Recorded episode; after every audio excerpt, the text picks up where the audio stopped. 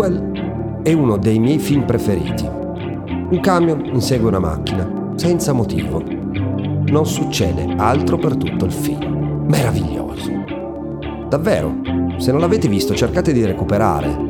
È stato il primo grande successo di Steven Spielberg. Io, dentro Duel, ci sono stato, ma non il film, una serata, una delle più fighe alle quali abbia mai partecipato.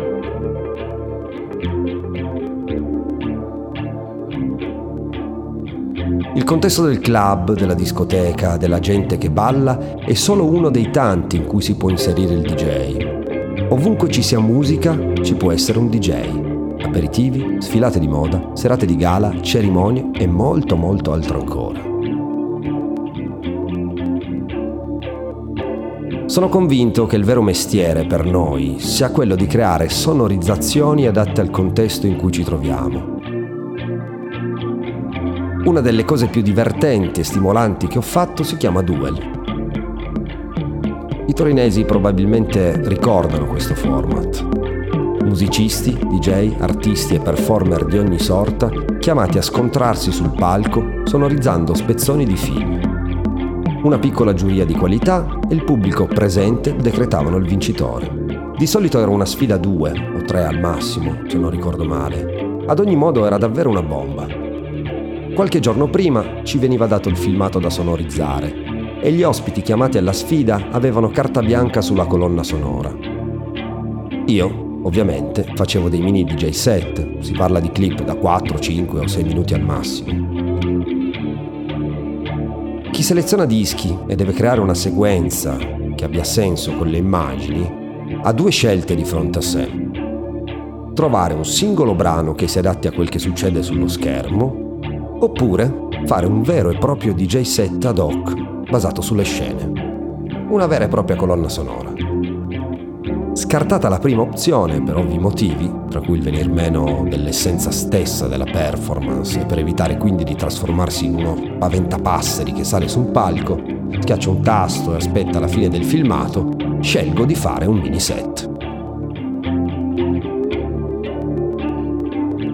Con un lasso di tempo così breve, con cambi estremamente rapidi, frequenti e basati sulle immagini, posso assicurare che un DJ non ha vita facile. Forse era questo il bello, mischiare le carte, nuove regole del gioco.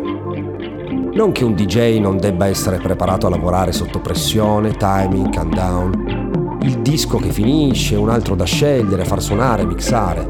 Insomma, dovevo prepararmi. C'era ricerca da fare transizioni da provare, usare beat matching morbido e graduale era fuori da ogni discussione visti i tempi strettissimi. Ma non c'era margine d'errore, si sudava parecchio. Salgo in console. A sfidarmi c'era una band, per la quale tra l'altro qualche tempo dopo realizzai una serie di remix, non ricordo chi altro. Faccio un bel set, davvero, preciso e quadrato. La gente è presa bene e infatti vinco. I giurati erano normalmente personaggi di spicco della scena musicale cittadina. In qualche caso erano noti a livello nazionale e la sera in questione era una di queste. A fine evento salivano sul palco e davano i loro giudizi.